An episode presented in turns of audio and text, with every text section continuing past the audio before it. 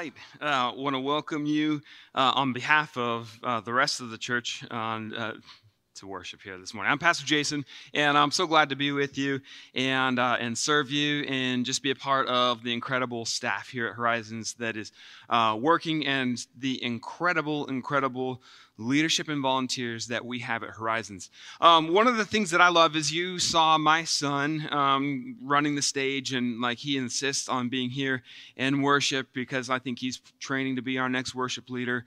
Um, is that um, like Horizons has accomplished something for my kids and so many of your children and your grandchildren and other people's children has accomplished a contagious worship and church. That uh, even as a pastor, like we don't we don't wrestle with how to get our kids interested or to get them excited about coming. Like our greatest struggles are around um, how do, do we um, occupy our children's time and attention from Sunday to next Sunday, and how do we get them to leave the church uh, when church is over, you know, and that is such a testament and a credit to um, to all of our ministries across the board and just the general heart and, and environment of Horizons. So really, what you are doing matters perhaps far more than you can imagine. Um, when we invited you all to um, share your interest in the backpack program that is just starting, and Midge came and shared about that last week, an extraordinary testimony, um, we had an incredible response. We had over 20 responses from all of you saying, yes, sign me up. We are in. We want to do it. And um, I think that is incredible because that's in one week's time. And it demonstrates that Horizons, as Life Change Life Changers, has an incredible, incredible hunger for these sorts of things. And, and really that, um, that, that y'all, whether you knew it or not, were just waiting for more of these sorts of opportunities to really be present life changers in our community right here. Um, incredible response. And so we're inviting more to respond because this, this thing has no limits in terms of how we can serve and what um, people can be invited into. I do also want to invite you to hunger for the daily and minute by minute ministry of Horizons because um, it is just as impactful as any of the other ministries and it is so vitally important. Now right now at horizons you may or not be may or may not be aware but we are currently down three staff two full-time and one part-time. Uh, our worship leader uh, we are seeking a new worship leader but we are we are running solely off of the incredible incredible passion and gifts of our volunteer worship uh, leaders. And, um, and they need your prayer and they need your support. We are also um, running off of some incredible summer interns who will be finishing up their interns, but otherwise um, have a vacancy in our youth leadership. And, um, and, and so we are celebrating the incredible fire that the, uh, the leaders have who are continuing to stay locked in and passionate about this ministry. Um, but we need you to hunger for that. We need you to hunger for that and to know how much it matters to the mission of this church and to the good in the world at large. And, um, and Pastor John, our beloved retired pastor who was serving in a volunteer um, employee status, um, has recently um, moved into his retirement. Um, and so, uh, also in our congregational care, our friends and faith team, um, incredible, incredible volunteer leaders, we need you to hunger for that, for the care of each other and walking together in that, because that is so vitally important. So, whether you are online today or whether you're in person today, um, I want to invite you to, to join me in hungering for all of these things, knowing that they are, they are eternally focused and eternally important.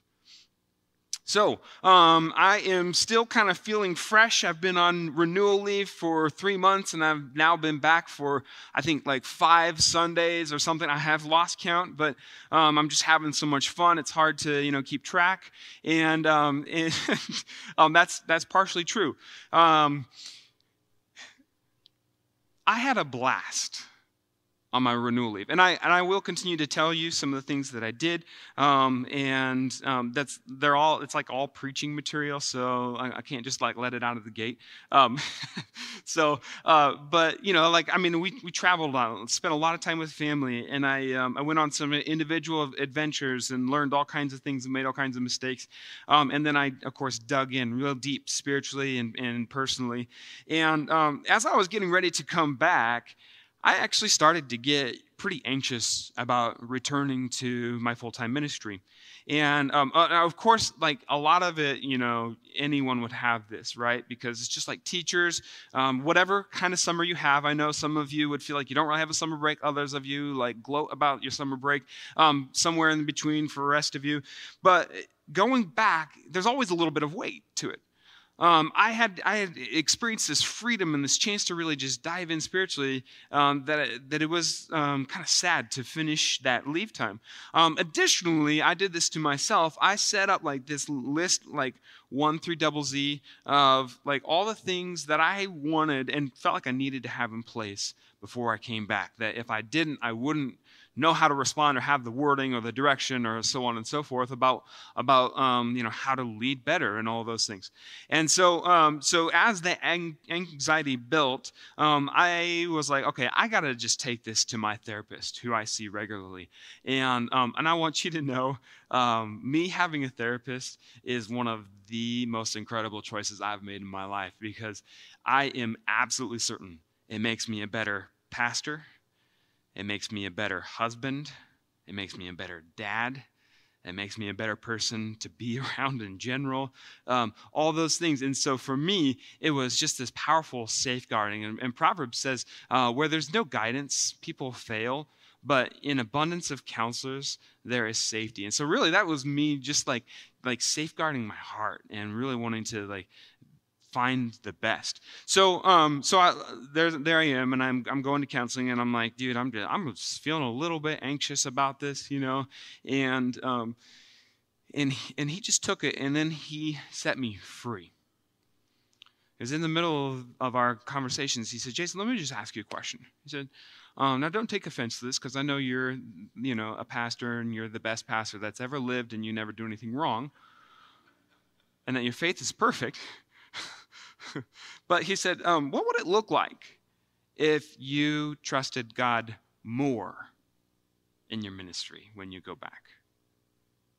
Yeah, sure, I was like a little bit embarrassed. Oh, you know, but like ultimately, it was just like this incredible freedom the weights were just lifted. I just wanted to just start dancing in my in my session, you know. Um, uh, and so I'm not really a kissing kind of guy, so I didn't want to co- kiss my counselor, but uh, but I was excited, and and like it was just so one of these things is that um, my sense is that I have to have everything in order and ready to go and in control and under my purview in order for it to work, in order for God to work.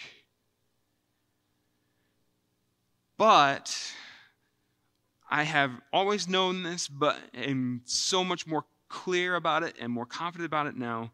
The most important thing in my life, the most important thing in your life, believe it or not, is your personal relationship with Jesus.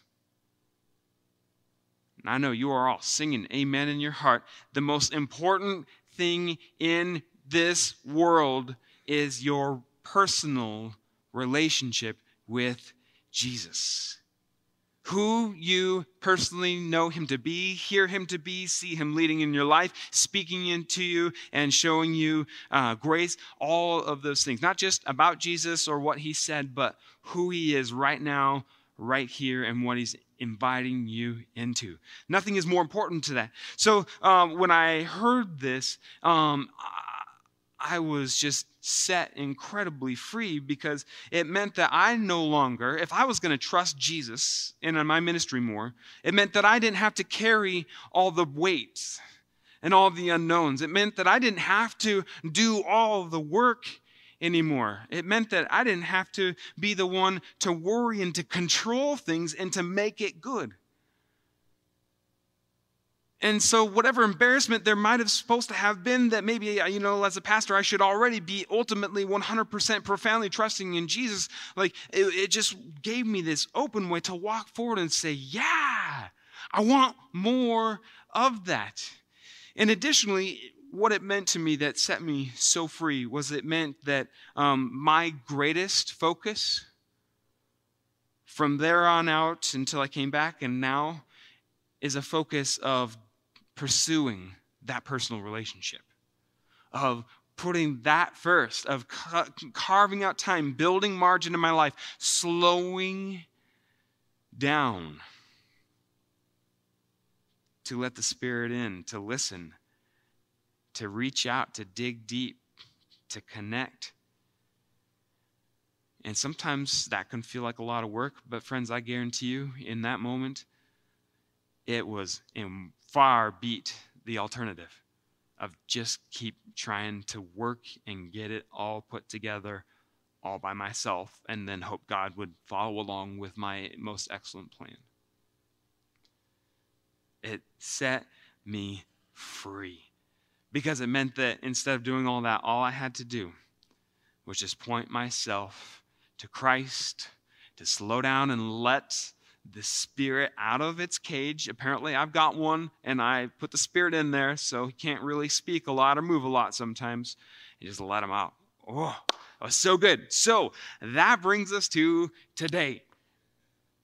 Welcome. We are in our second Sunday of our series, Made for This. And this is just this incredible series. Um, this was laid on my heart a year ago today. So this, you know, the Spirit's working in all of this. And this is ultimately about us discovering our divine purpose. This is the this is the life-giving purpose. This is not even the sweet spot of your life where your greatest gifts meet the world's greatest needs. This is the sweetest spot where we come fully alive and find the greatest freedom and purpose in the world. So, divine purpose is what we're discovering. And then, additionally to that, we are discovering how God designed the church, like the one you're in or watching, designed the church, the body of Christ in the world, designed the church to specifically, with full intention and purpose, to cultivate and grow that divine sense of purpose in each of us.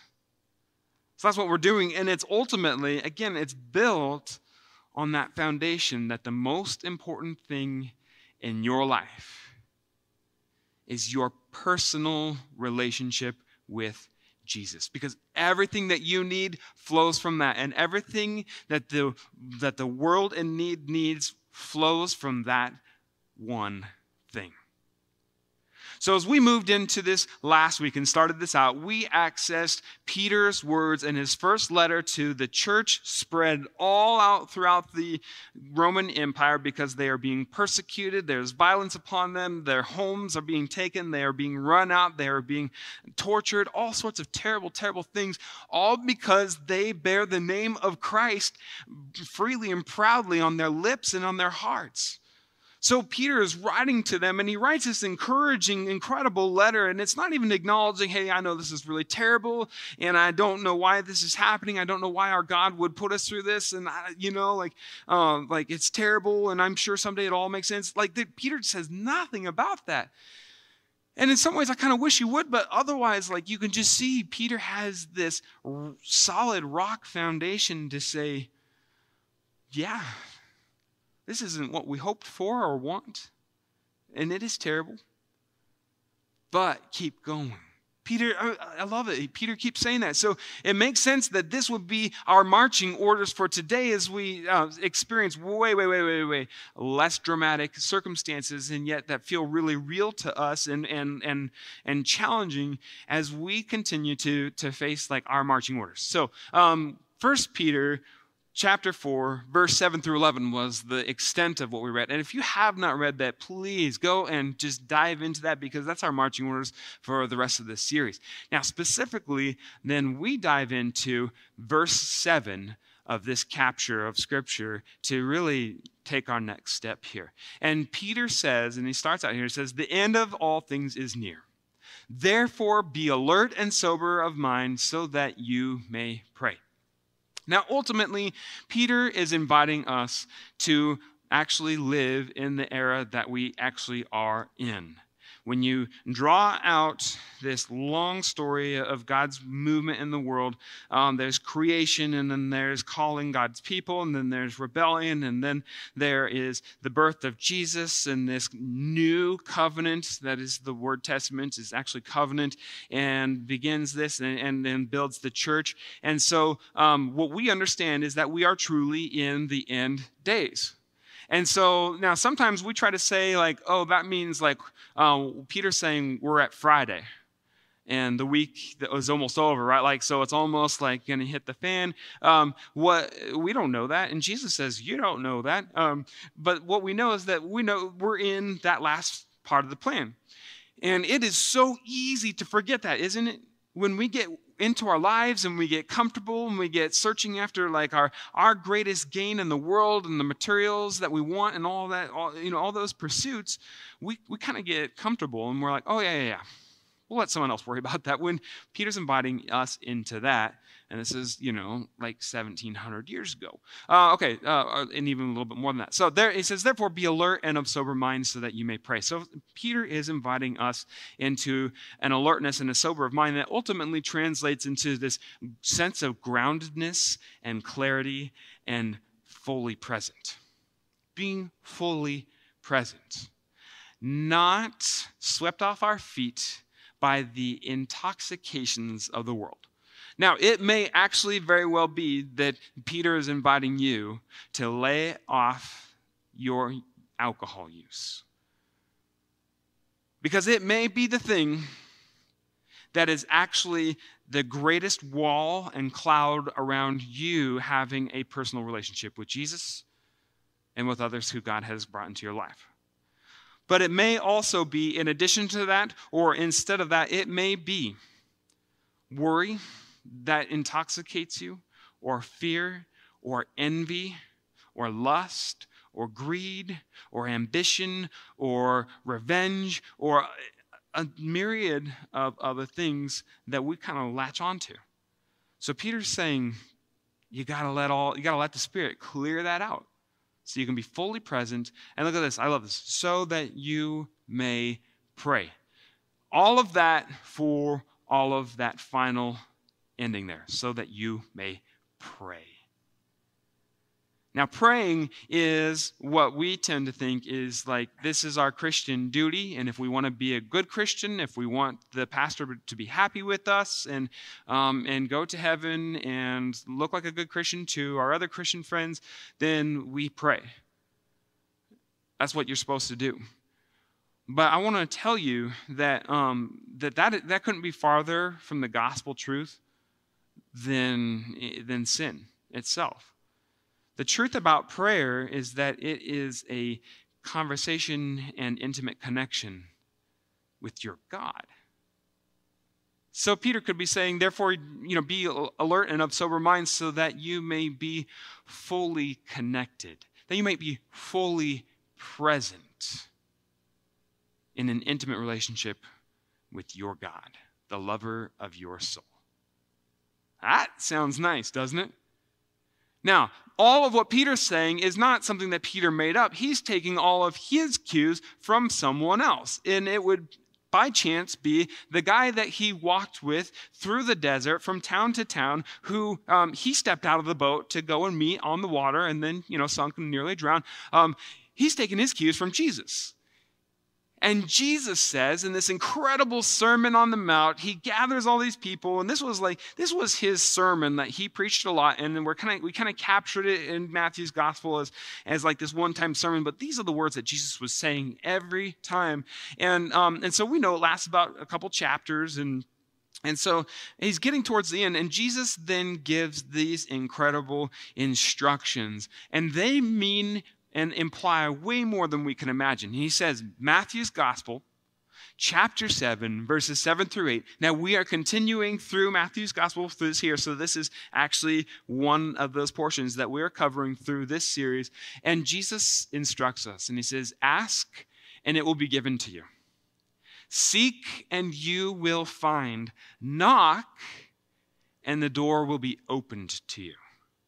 For everyone who asks receives, the one who seeks finds, and the one who knocks, the door will be opened. Incredible words. Now, I, was, I, really wanted to internalize this this morning, and so I that's my that's my thing is I want to like I want to live the sermon, not just read it to you. And so I was like, okay, how, how can I really sink into this scripture and this word this morning?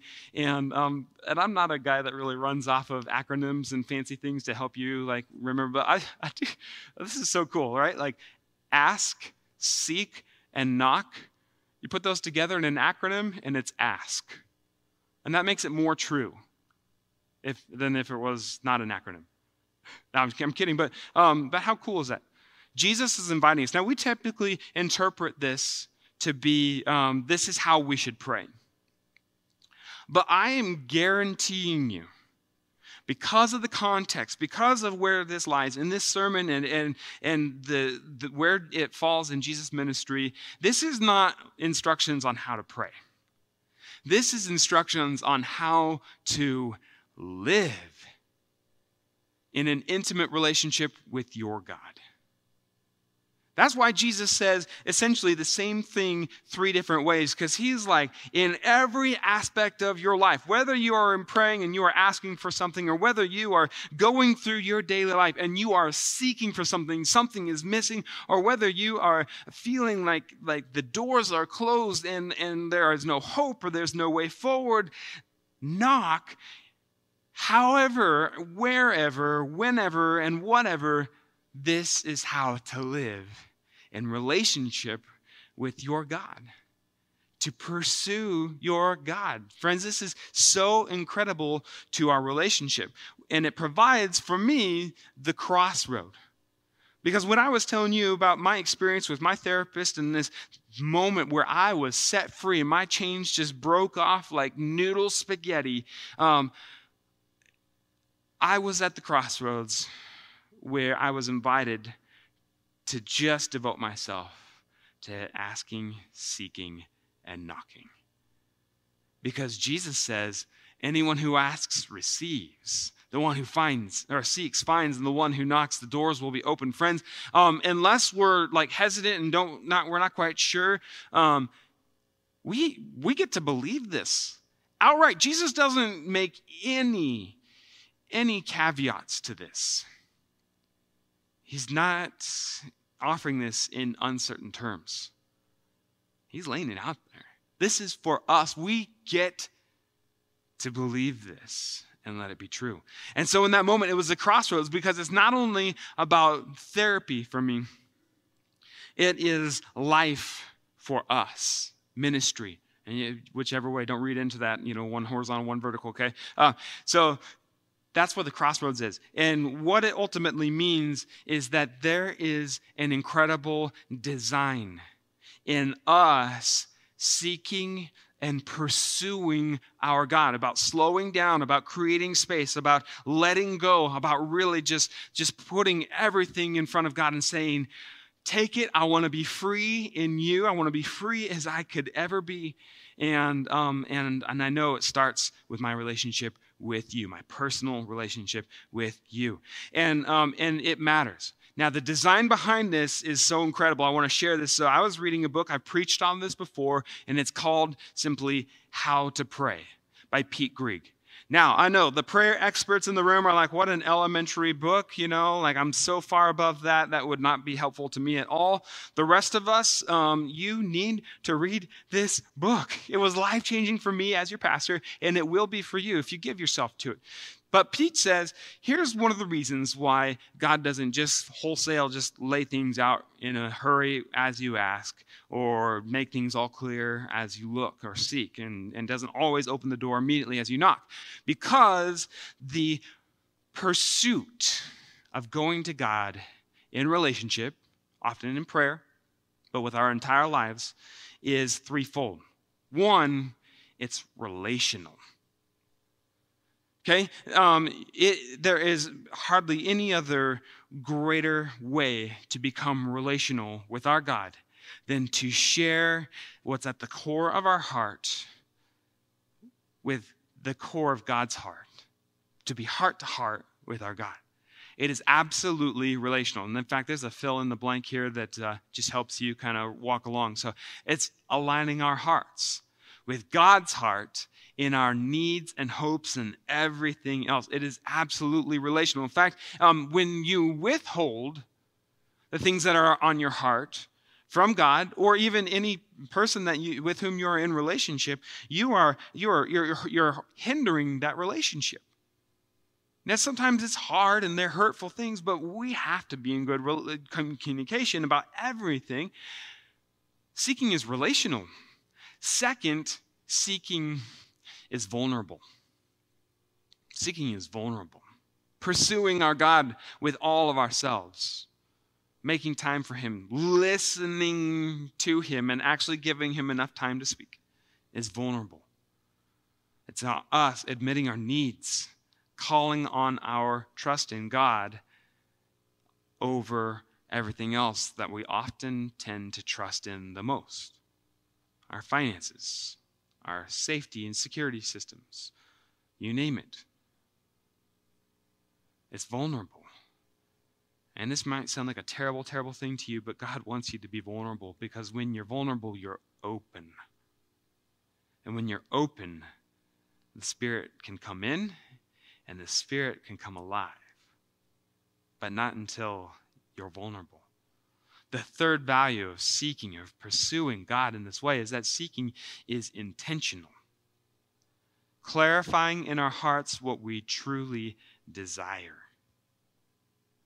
Clarifying, see, when you have to share with God what's important to you, and then you have to share it again, and then you have to share it again, and a year later you have to keep sharing it god's not sitting there and he's it's, it's not like a test where god's like okay one more time and i'll finally hear you like god is inviting us into that because it sharpens the compass needle of our own hearts you remember that when you're in, high, in your in like grade school, like you can take a straight pin and make it into a magnet. You just got to continue to take the magnet and train the molecules in the piece of metal until eventually, like it has sort of like a magnetic. It'll stick to a pair of scissors or a paper clip. Like you all, y'all did that.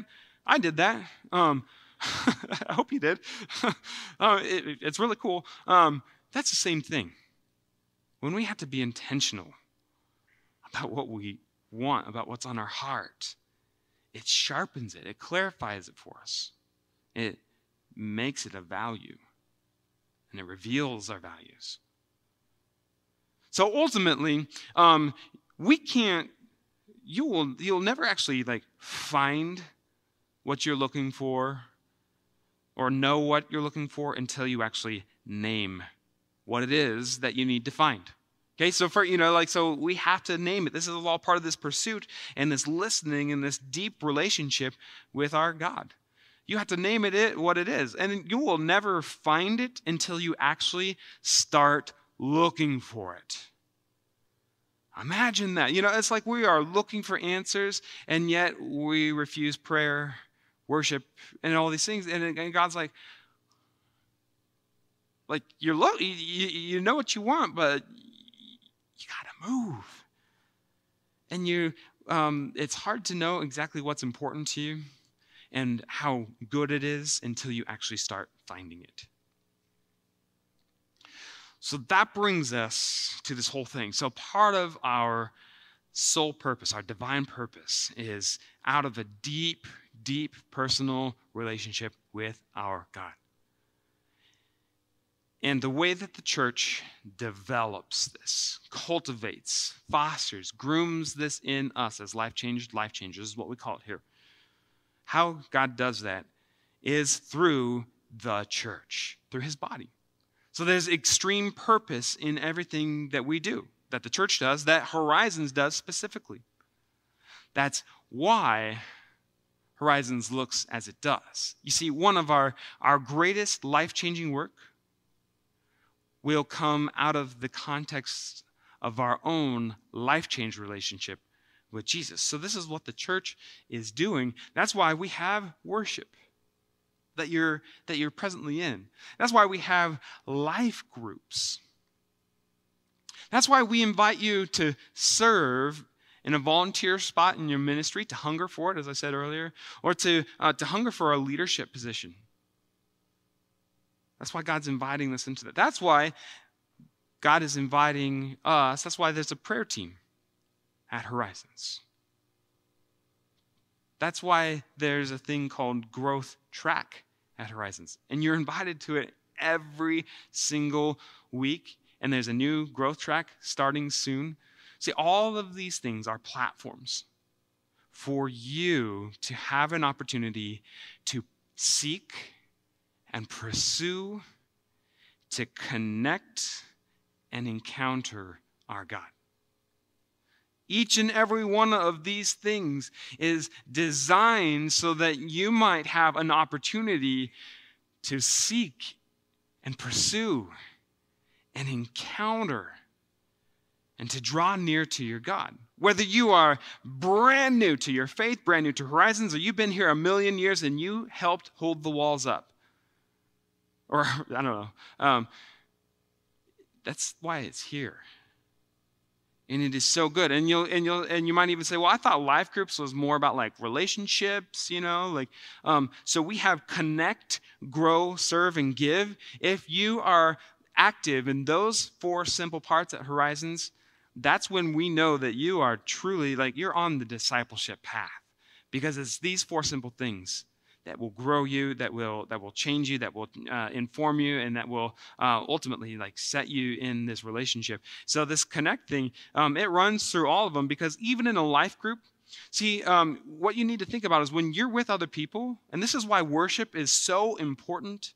And ideally, even together in a worship center, together right here in community, is because um, you've heard of search and rescue teams your life group, the people that you are sitting with, the people that you are in community with in church, is, is your search and rescue team. Because um, the bigger your search party, the greater chances that you'll find the rescue that you're looking for. See, I, ch- I changed that a little bit, but um, but it's in community, and Jesus even says, "Where two or more are gathered, like I'm there too." It's your search and rescue team. That's why we develop relationships as we serve together, as we lead together. You see, all of this is, is put in motion. And so I want to invite you next time you think about worship, next time you think about your serving, or, or someone's inviting you to volunteer, you're feeling that nudge, or, um, or there's an opportunity to pray, or to join a prayer team, or to go through this growth track. All of these things, um, they're not out of obligation. You should never go to church because you feel obligated to go, whether it's worship or volunteer, or any of those other things, life group should never, because it's out of an obligation. It should never be the primary motivator for you that you are going because you feel guilty when you don't. That's not a healthy relationship. It should never be that you are putting yourselves in these spots because you believe God is pleased with you when you show up at church, when you sign up for something, and God is displeased with you when you don't. I'd love to motivate you that way, you know, make you all scared that you're not going to make it into heaven if you don't show up to church or you don't serve in the ministry. But that's not the gospel. I refuse to do it. So I want you to reframe every decision you're making under the single frame. I'm doing this because I am pursuing my God. I'm pursuing my God who wants to have a personal relationship with me, who died so that he might be able to. That's good. That's rich. And it makes being here such a freeing and liberating experience.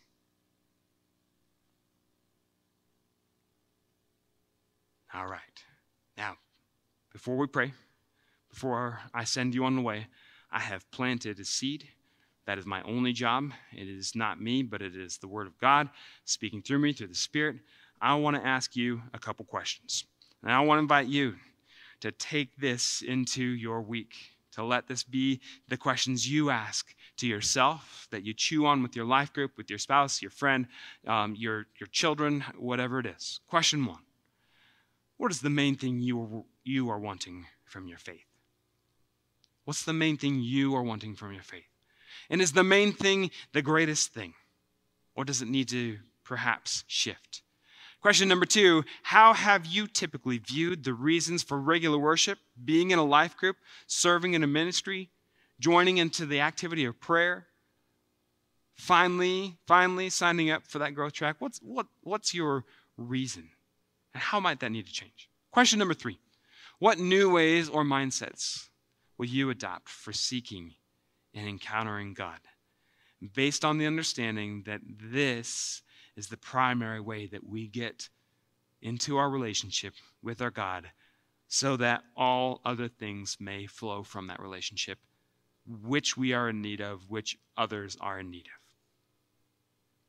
All right, happy watering. I cannot wait to see you next week for our third session, and we'll talk about Connect Grow. And I know you are all interested to hear about that. Let us pray. Gracious and holy God, you are so good.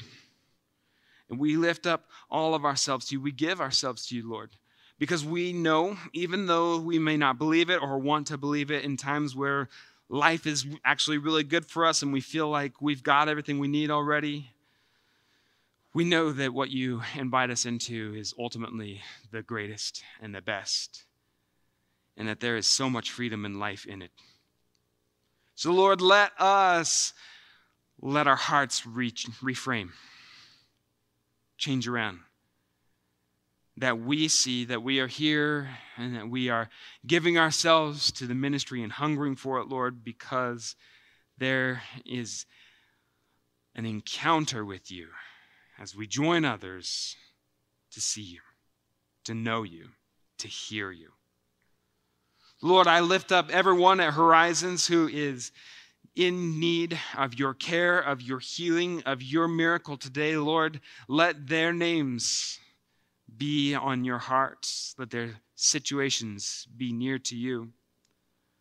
For all of us who are experiencing brokenness, collisions, things falling apart, be in the middle of it. Lord, we lift up Project Hope. We lift up all the children for whom we care, the directors.